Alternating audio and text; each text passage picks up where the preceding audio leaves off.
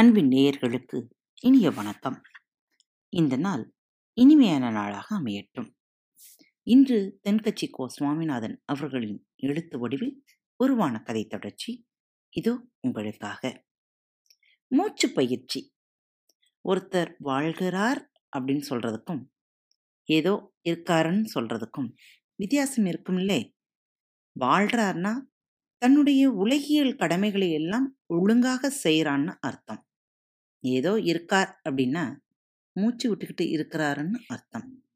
ஆனாலும் மூச்சு விடுறதை பொறுத்து தான் வாழ்நாள் நிர்ணயிக்கப்படுகிறது. குறைவாக மூச்சு விடுறவங்க ரொம்ப நாளைக்கு இருக்காங்க. விரைவாக மூச்சு விடுறவங்க விரைவாக போய் சேர்ந்துடுறாங்க. மனுஷன் ஒரு நிமிடத்திற்கு பனிரெண்டு தடவை மூச்சு விடுறான்.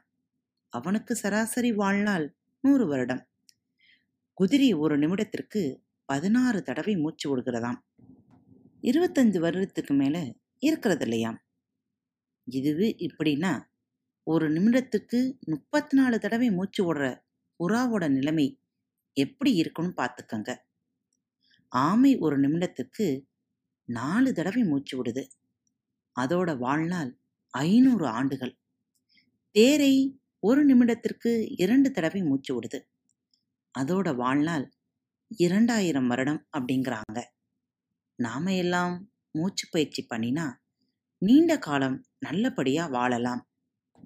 சித்தர்கள்லாம் இந்த மூச்சு பயிற்சி பத்தி நிறைய சொல்லியிருக்கிறாங்க. தொடர்ந்து மூச்சு பயிற்சி பண்ணிக்கிட்டு வந்தா இரத்த அழுத்த நோய் வராதாம். ஆஸ்துமா வராது. ஞாபக சக்தி பெருகும். முகத்திலே களையும் ஒளியும் உண்டாகும். இரத்தம் சுத்தமாகும். நரை திரை உண்டாகாது. மூளையும் நுரையீரலும் வலுவடையும். கல் குடிக்கிறதுனாலே உண்டாகக்கூடிய கழிப்பை இந்த மூச்சு பயிற்சியே தருங்கிறார் திருமூலர். மூச்சு பழக்கம் அல்லது வழி உள்ளடக்கும் முறை இன்னதெனால் புள்ளினும் மிக்க புறவியை மேற்கொண்டால் கல்லுண்ண வேண்டா தானே கழிதரும் துள்ளி நடப்பிக்கும் சோம்பு தவிர்ப்பிக்கும் உள்ளது சொன்னோம் உணர்வுடை ஓருக்கே என்கிறது திருமந்திரம். பறவை விட வேகமுடைய குதிரையாகிய உயிர்வழி அதை மேற்கொள்ளுதல்னா அதை அடக்கி நடத்துதல். சரி இந்த மூச்சு பயிற்சியை பற்றி நாம எப்படி செய்யலாம்? மேல் நோக்கி அதாவது மல்லாந்து படுத்துக்க வேண்டியது. மூச்சை முக்கால் இழுத்து கொஞ்ச நேரம் அடக்கி வச்சிருந்து பிறகு முன்னாடி இழுத்தது மாதிரியே விட்டுடணும்.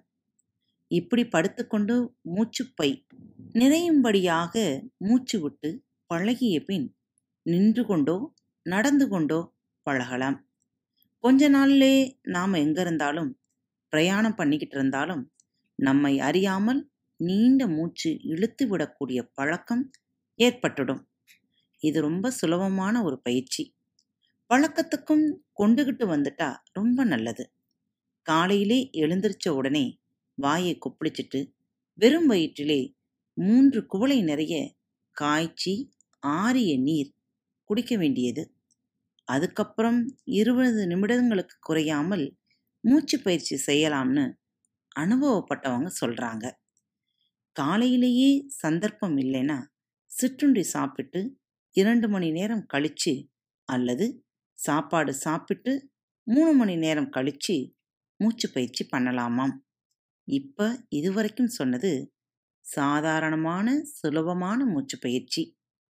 இதை தவிர பிராணாயாமம் போன்ற சில சிறப்பான பயிற்சிகளிலெல்லாம் உண்டு.